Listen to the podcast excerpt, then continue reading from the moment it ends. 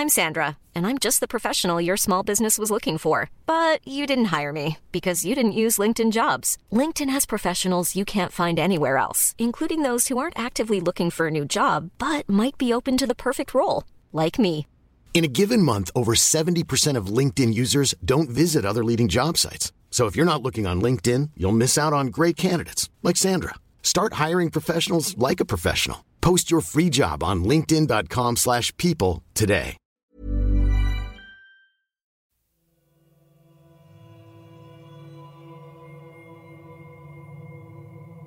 Looban at ibang dimensyon.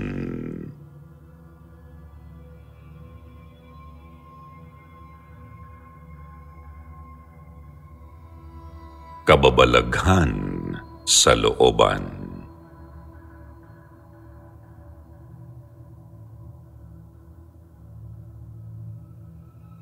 Hello po mga kasityo bangungot.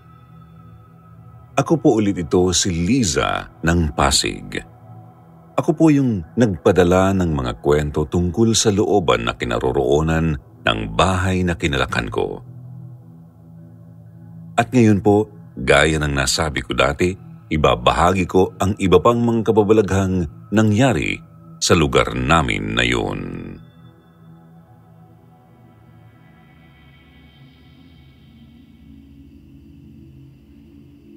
Sisimulan ko po ang kwento noong maliliit pa lang sina Lolo at Lola. Ang pamilya po talaga ni Lolo ang nagmamayari ng lupa kung saan naroroon ang looban namin ngayon. Pero kabarangay lang po nila sina Lola at ang mga kapatid nito. Ito naman po ay kwento ni Lola sa amin ng mga pinsan ko. Noon daw po ay may talahiban at kakahuyan sa likod bahay ni na Lola. Wala pa pong hatian sa lupa noon at wala pa ang mga kabahayan at ang riles ng tren. Yung bahaging yun daw po ang naging palaruan ni na Lola dati. Nag-uunahan silang umakyat sa mga puno at gumagawa rin ng bahay-bahayan. Mabababa lang po kasi ang mga sanga ng mga puno roon, ngunit malalaki. Kaya talagang nawiwili ang mga bata na maglaro roon. Isang hapon po umalis ang mga magulang ni na Lola para maghanap buhay. Gaya sa nakagawian, naglaro po sila ulit sa may likod bahay.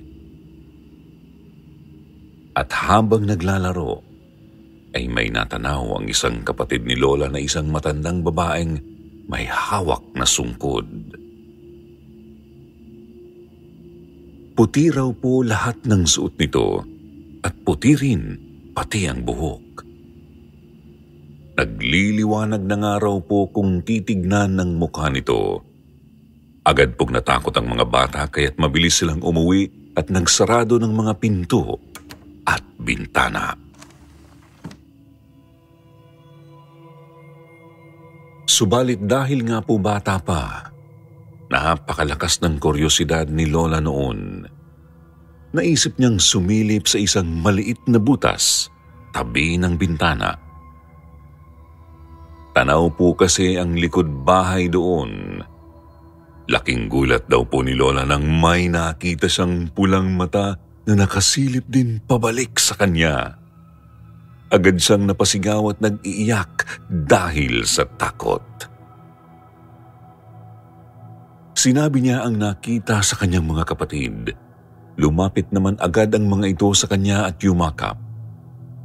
Sabi noong isa, huwag na lang daw nilang tignan yun. Tapos hintayin na lang na makauwi sina nanay at tatay. Hindi na rin po sila makakilos noon dahil sa takot. Maya-maya pa nga po ay dumating na ang kanilang mga magulang. At agad naman silang nagsumbong. Sabi lang sa mga bata ng kanilang nanay at tatay, sa susunod kasi wag na kayong papaabot ng hapon dyan sa may likod bahay. Alam nyo namang matalahib doon at marami nang naitapon ng mga bangkay, kaya marami talagang magpaparamdam sa inyo doon. Baka rin pinapauwi lang kayo kasi magkagabi na. Simula nga po noon, Sir Jupiter, hindi na nagpapaabot ng hapon sina Lola sa kanilang likod bahay. Alas tres pa lang ng hapon, umuuwi na sila tapos ay doon na nagpipirmi hanggang sa gumabi. Ang susunod ko naman pong isasalaysay ay base sa kwento ng tatay ni Lola. Isang gabi raw po ay hindi makatulog ang tatay ni Lola kaya tumambay muna ito sa may pinto ng bahay para manigarilyo.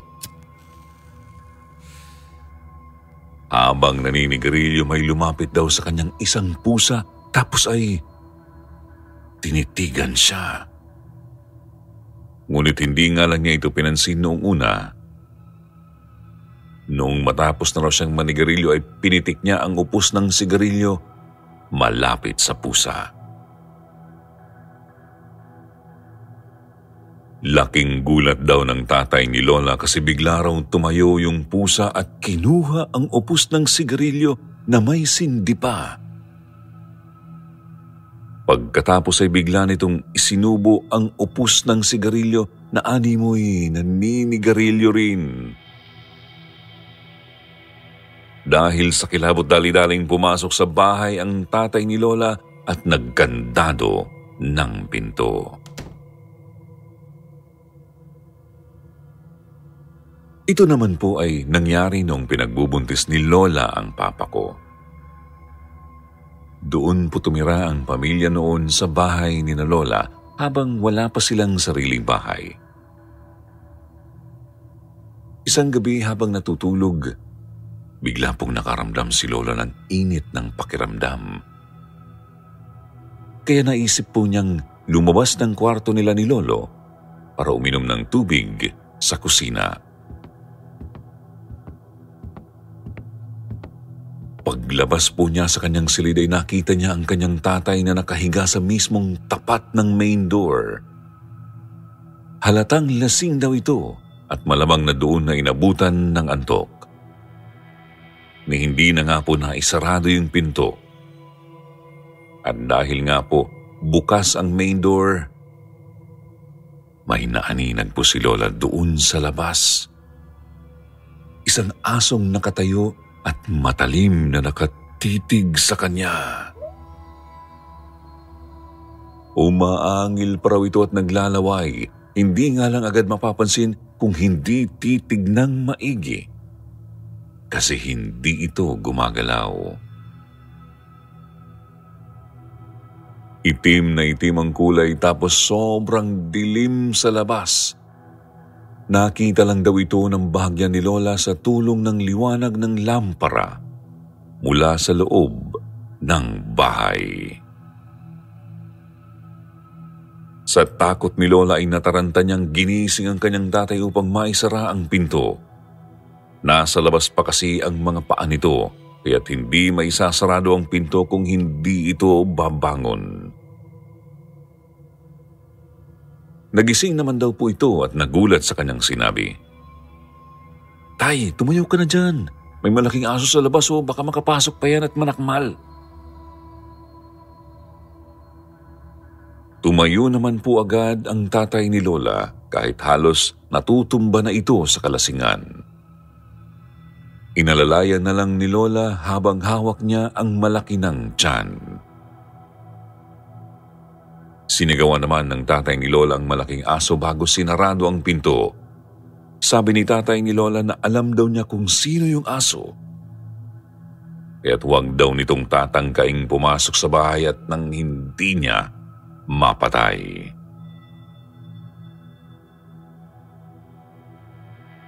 Di naman pulingin sa kanilang hindi yon pangkaraniwang aso lang, Sir Jupiter. Noon pa man po kasi ay may aswang na talaga. Sa katunayan nga po, yung aso ay nakatingin lang sa kanila habang umaangil at naglalaway. Pero hindi naman kumikilos. Kaya naalala ni Lola ang paniniwalang takot talaga ang mga aswang sa mga lalaking asawa o kamag-anak ng mga buntis. Yun siguro ang dahilan kung bakit hindi lumalapit kay Lola ang kakaibang aso. Sinarado na ni Lola ang pinto at sinabihan ang kanyang tatay na pumasok na sa kwarto nila ng kanyang nanay. Naglakad naman daw po ang lalaki kahit gumigewang-gewang na sa kalasingan. Medyo nagtaka nga lang si Lola kasi hindi talaga nagising ang kanyang nanay asawa at mga kapatid kahit napakalakas ng sigaw ng kanyang tatay sa aso. Malakas din ang pagkakasara ng pinto. Pumunta na lang po si Lola noon sa kusina para kumuha ng asin na pwedeng gamiting pangontra kung sakali. Tapos bumalik na agad sa kwarto nila ni Lolo. Nawala na sa isip ang kagustuhang uminom muna ng tubig.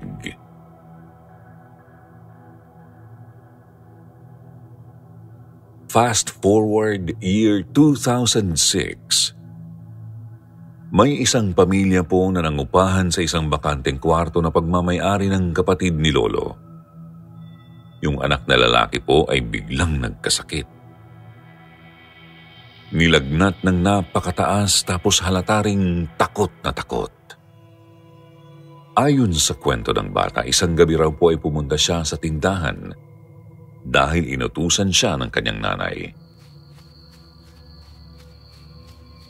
Pauwi na sana siya noon at papasok na ng looban. Ngunit may nakita siyang nakaharang sa gitna ng mismong daan. Isang matanda at isang bata.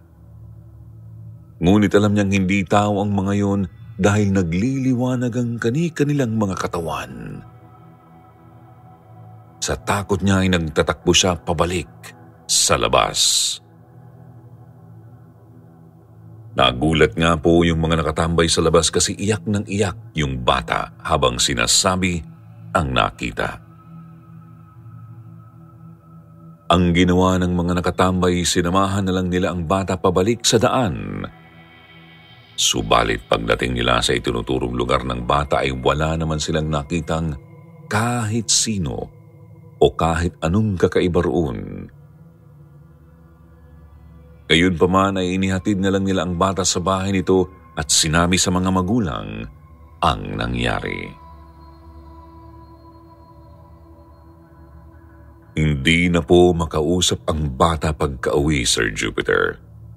Talagang sagad sa buto na po kasi ang takot niya. Noong gabing yun din mismo ay bigla siyang nilagnat kaya kinaumagahan ay nagpatawag ng albularyo ang kanyang mga magulang. Nakita nga po sa pagtatawas na dalawang multo ang may kinalaman sa nangyari. Isang matandang lalaki at isang batang babae.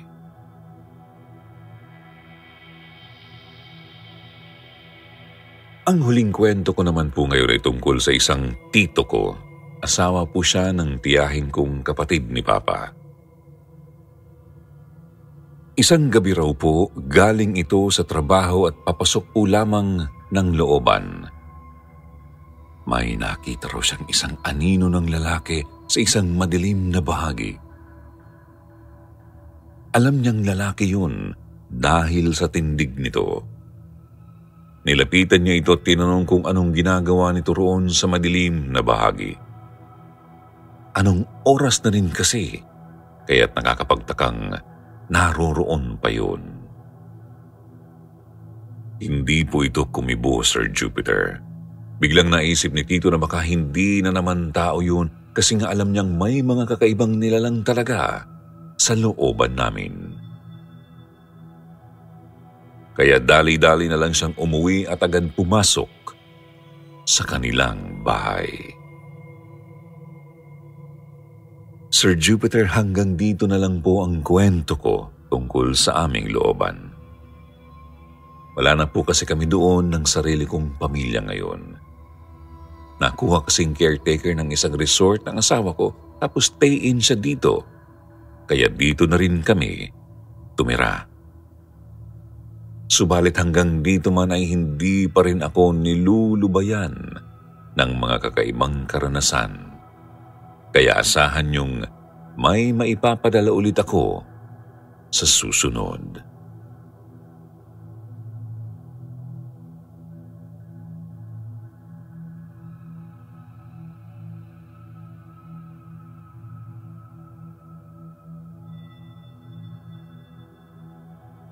Ibang dimensyon.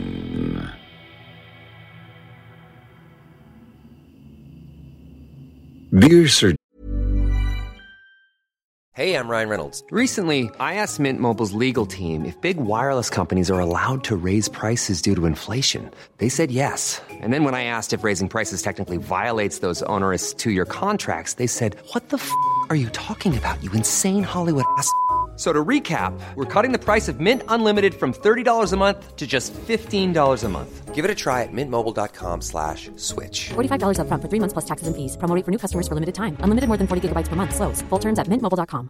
Everyone knows therapy is great for solving problems, but getting therapy has its own problems too, like finding the right therapist, fitting into their schedule, and of course, the cost. Well, BetterHelp can solve those problems. It's totally online and built around your schedule. It's surprisingly affordable too. Connect with a credentialed therapist by phone, video, or online chat, all from the comfort of your home. Visit betterhelp.com to learn more and save 10% on your first month. That's BetterHelp, H E L P.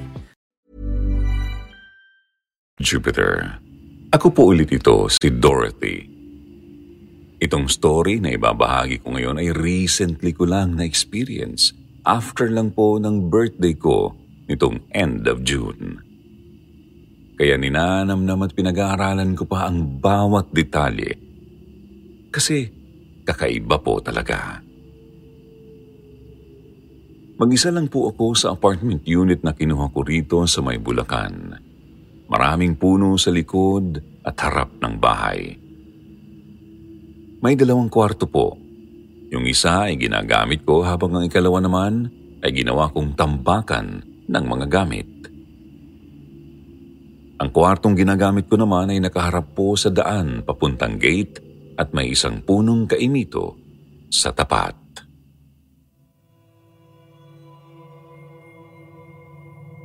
June 26, 2023, 6 a.m. po ako nagising. Bandang 11 a.m. naman po ay nanood lang ako ng YouTube sa TV habang hinihintay ang 1pm.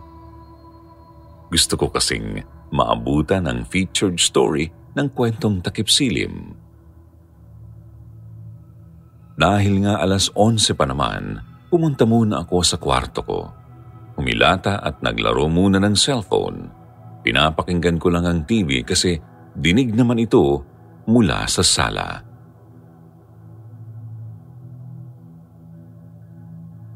Wala naman po akong planong matulog noon. Simpleng nagpapalipas oras lang talaga ako habang naghihintay sa premiere ng inyong story noong araw na yun. Subalit ipinikit ko rin ang mga mata para magpahinga muna matapos maglaro ng cellphone. At hindi ko na malayang nakaidlip na pala ako. Nagising lang po ako nang marinig kong nag-static ang TV ko. Di ko sigurado noong una kung bakit pero isip ko baka nawalan ng signal. Tiningnan ko ang cellphone ko para malaman kung anong oras na at nagulat ako. Kasi 12 a.m. na pala. Dagdag pa sa pagtataka ko, sobrang dilim ng buong kwarto ko. Hindi ko malaman kung ba't naggaganoon eh. Pagkakaalam ko naman ay sandaling sandali lang akong nakatulog. Bakit 12 midnight na kaagad? Nakabukas po ang mga bintana sa room ko pero sobrang dilim sa labas.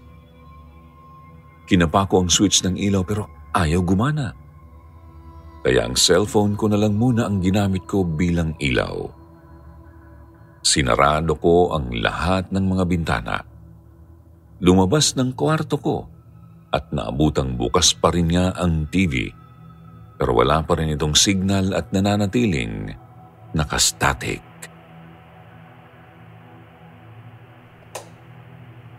Sinubukan kong buksan ang ilaw sa sala pero ayaw ding sumindi. Kaya nilak ko na lang po ang pinto sa harap at likod ng unit ko. Pinatay ko ang TV saka bumalik na sa room ko. Humiga, tinignan ng cellphone at nakitang 12.15 ang oras. Naglalaro sa isip ko kung ano ba talagang nangyari. Sandali lang naman akong naidlip. Bakit 12 midnight na agad? Hanggang sa napapikit na lang po ako kakaisip at nakatulog ulit.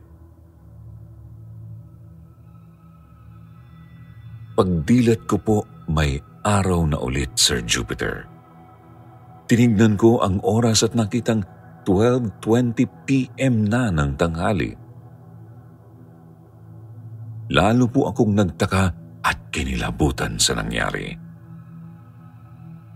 Binuksan ko ang mga bintana, lumabas ng sala at nagpalinga-linga. Binuksan ko ang pinto at ang TV. Nakita ko ring 12.23 p.m. ang oras sa TV. Nagtaka po talaga ako, Sir Jupiter, kasi kung panaginip lang ang lahat, bakit nakapatay na ang TV pag-gising ko? Tapos sarado ang lahat ng mga bintana at pinto. Tapos kung ano ang huling napakinggan kong palabas sa TV ay ganoon pa rin ang naroroon nang binuksan ko ulit ito. Dagdag pa, June 26, 2023 pa rin ang date. Hindi ko na po alam kung pinaglalaroan ba ako ng kung anong elemento o kung nakarating ba ako sa ibang dimensyon. Ngunit naalala ko ang sinabi ng lola ko noong maliit pa ako. Huwag daw akong matutulog bago matapos ang 11 a.m. Kapag tulog ka raw po kasi pagsapit ng eksakto alas 12 ng tanghali ay mapupunta ka sa ibang dimensyon. Yun po kaya ang nangyari sa akin, Sir Jupiter? Sa palagay niyo po, hanggang dito na lang po at maraming salamat sa pagbabasa ng aking kwento.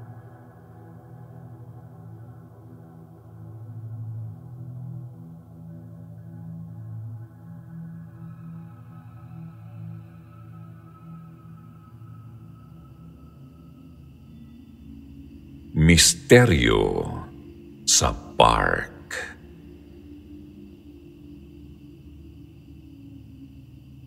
Hi Sir Jupiter, tawagin niyo na lang akong Ferdy. Taga Cebu City po ako. 18 years old. Itong ikikwento ko sa inyo ay nangyari nito lang April 2023. Namasyal po kami noon ng mga kapatid ko sa isang park malapit lang sa amin. Malay ko bang may kakaibang misteryo pala akong dadanasin sa lugar na yon. Biyernes po yun bandang alas 5 ng hapon. Nagkayayaan kami ng dalawa kong kapatid na mamasyal. Kasama namin yung mga jowa namin. Noong una ayos naman po, naglalakad-lakad lang kami sa park tapos kain ng mga street foods Kumbaga simpleng bonding time lang. Hindi namin alintana kahit medyo maraming tao kasi enjoy naman. Bandang 6pm at madilim na po nang tawagin ako ng kalikasan. Nagpaalam naman ako sa kanila na iihi muna ako doon sa CR sa isang gilid ng park. Sila naman ay doon naghintay sa isang bench na nasa tabi ng punong mangga. Tanaw po mula doon ang CR. Ayun na nga po, pumasok ako, umihi, tapos ay lumabas din agad. Subalit, laking gulat po. ng ibang paligid ang nadatnan ko. Wala na pong katao-tao sa park. Medyo kinabahan ako. Naglakad-lakad at hinanap ang mga kasama ko pero wala po talaga sila, Sir Jupiter. Maski ibang mga tao sa park, kahit mga gwardya o janitor, wala rin po.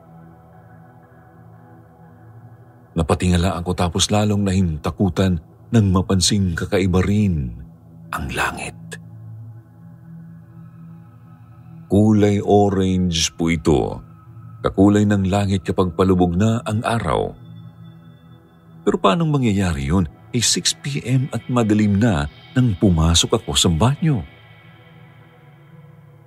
Paiyak na talaga ako noon kasi pakiramdam ko talagang nasa ibang mundo ako. Lumabas ako ng park at doon may nakita po akong naglalakad sa may bangketa. Nasa sampung tao po may mga lalaki at babae.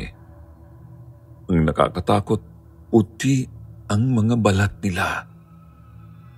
Hindi po yung simpleng maputla lang, puting-puti po talaga nakakulay ng bulak. Tapos napakatangkad din nila at pahaba ang mga tenga. Dali-dali akong tumakbo pabalik ng park, umaasang hindi nila ako nakita kasi baka kung anong gawin nila sa akin. Mabilis akong nagtuloy-tuloy at pumasok ulit sa CR. Doon ako sa mismong cubicle na ginamit ko kanina. Nanalangin. Tapos ilang minuto ring nanatili sa loob. Nasa isip ko kasi na baka paglabas ko magiging normal na ang lahat at makabalik na ako sa totoong mundo. Ang kaso, paglabas ko ganoon pa rin po. Kulay orange pa rin ang langit at walang katao-tao. Umiiyak na po talaga ako sa takot noon, Sir Jupiter. Paikot-ikot lang ako sa park kasi natatakot akong lumabas. Hindi ko na alam kung ilang oras ba ako doon. Nakakaramdam na rin ako ng matinding pagod at gutom.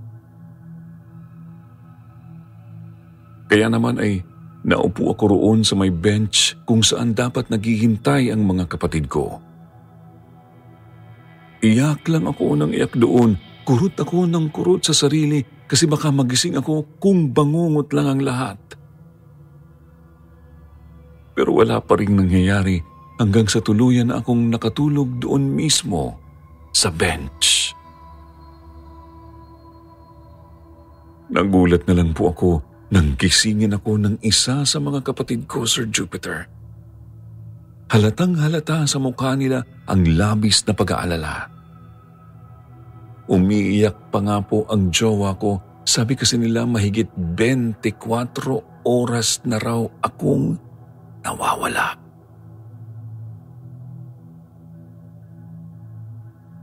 Nanlaki ang mga mata ko sa narinig.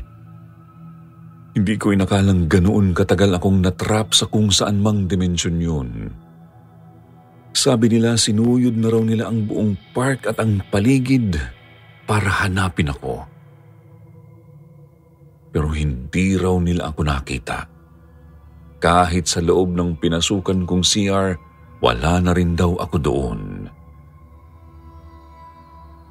Sinubukan ko namang ikwento sa kanila ang nangyari pero ayaw naman nilang maniwala.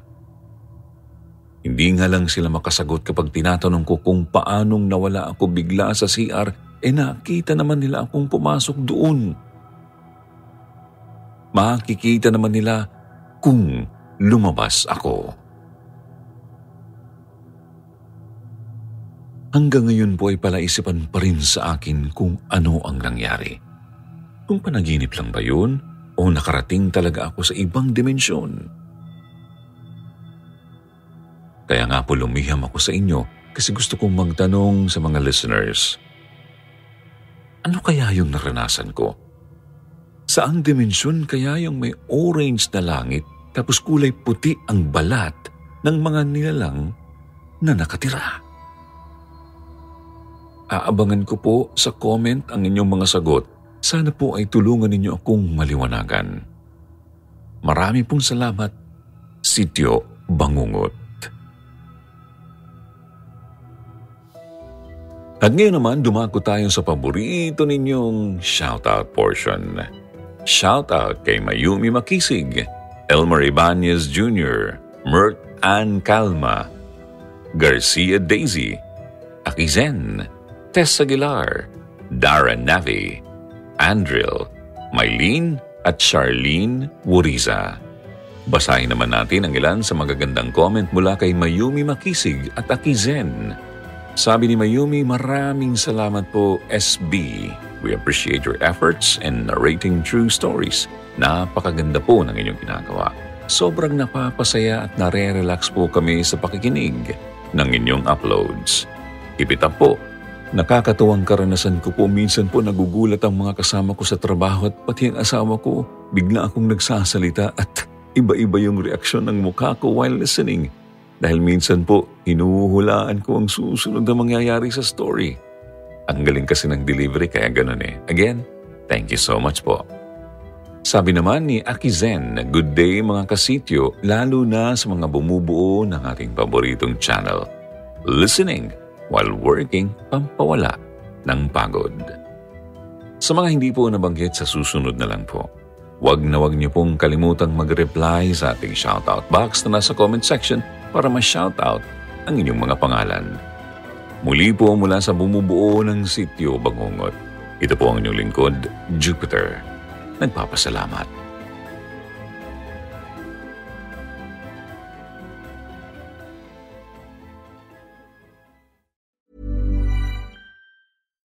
When we're on a budget, we still deserve nice things. Quince is a place to scoop up stunning high-end goods for 50 to 80% less than similar brands. They have buttery soft cashmere sweaters starting at $50, luxurious Italian leather bags, and so much more. Plus, Quince only works with factories that use safe, ethical, and responsible manufacturing. Get the high-end goods you'll love without the high price tag with Quince. Go to quince.com/style for free shipping and 365-day returns.